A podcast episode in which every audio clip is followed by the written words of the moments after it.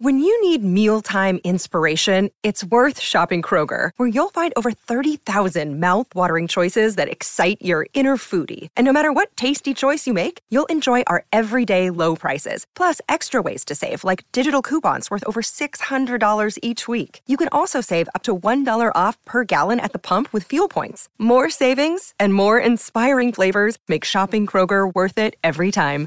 Kroger, fresh for everyone. Fuel restrictions apply.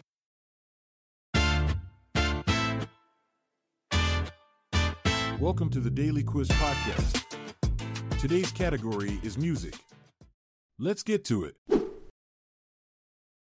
Question 1. Which classic 1960s protest includes the lines Think of all the hate there is in Red China, then take a look around at Selma, Alabama?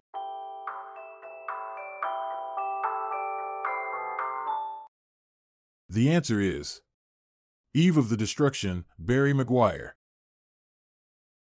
During the 1960s, Barry McGuire's hit song Eve of Destruction became an anthem for protest and social change. The lyrics, including the line Think of all the hate there is in Red China, then take a look around at Selma, Alabama, highlighted the hypocrisy and injustices happening both domestically and internationally during that time. Question 2. What remains David Bowie's best selling original album?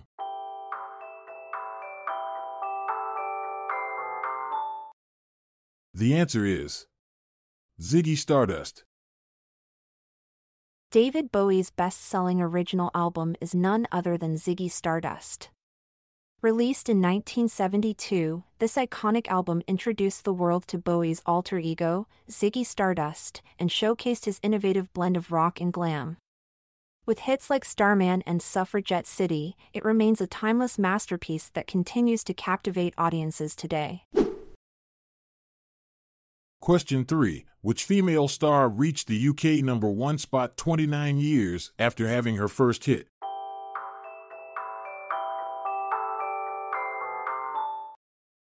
The answer is Lulu.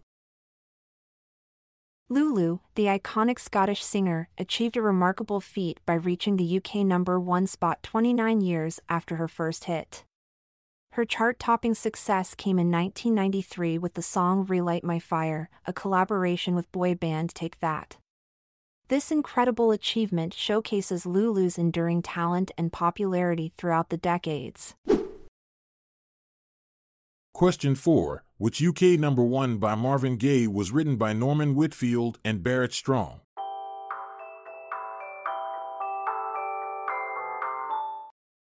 The answer is I Heard It Through the Grapevine. I Heard It Through the Grapevine was not originally a UK number 1 for Marvin Gaye.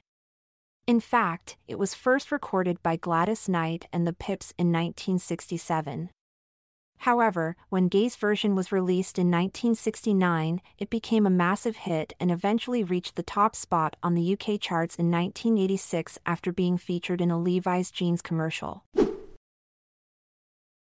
Question 5. With which group did Marc Almond record the 1985 hit I Feel Love?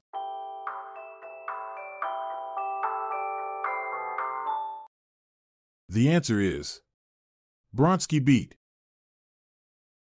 Marc Almond, known for his distinctive voice and flamboyant style, joined forces with the British synth-pop trio Bronski Beat to record the 1985 hit I Feel Love. This collaboration brought together Almond's emotive vocals and Bronski Beat's catchy electronic sound, resulting in a memorable track that continues to captivate audiences today.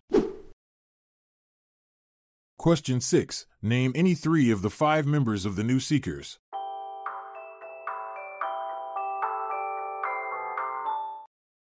The answer is Eve Graham, Lyn Paul, Peter Doyle, Marty Christian, and Paul Layton. Did you know that the New Seekers, a popular British pop group in the 1970s, had an interesting lineup change? Peter Doyle, one of the original members, left the group after their hit single Never Ending Song of Love. He was replaced by Australian singer Paul Layton. So if you're ever asked about the five members of the New Seekers, remember this fascinating fact. Question 7. Love and Understanding was a hit in 1991 for which singer?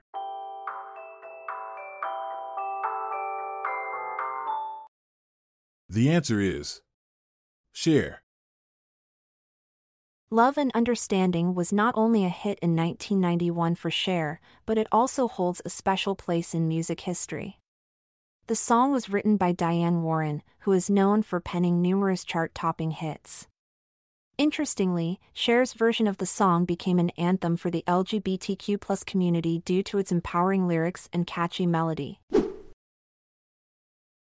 Question 8. Which British R&B band were featured in the 1969 Norman Wisdom's What's Good for the Goose?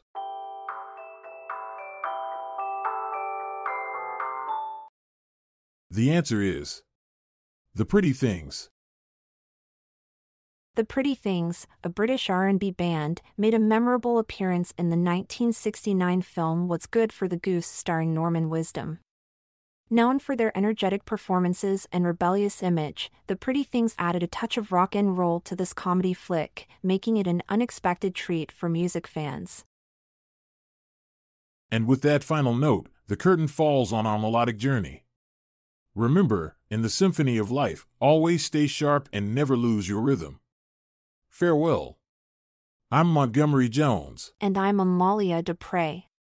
Goodbye for now, until we meet again tomorrow. This episode is produced by Klassic Studios. See the show notes page for sources and credits. Check out our other podcasts in our network at klassicstudios.com.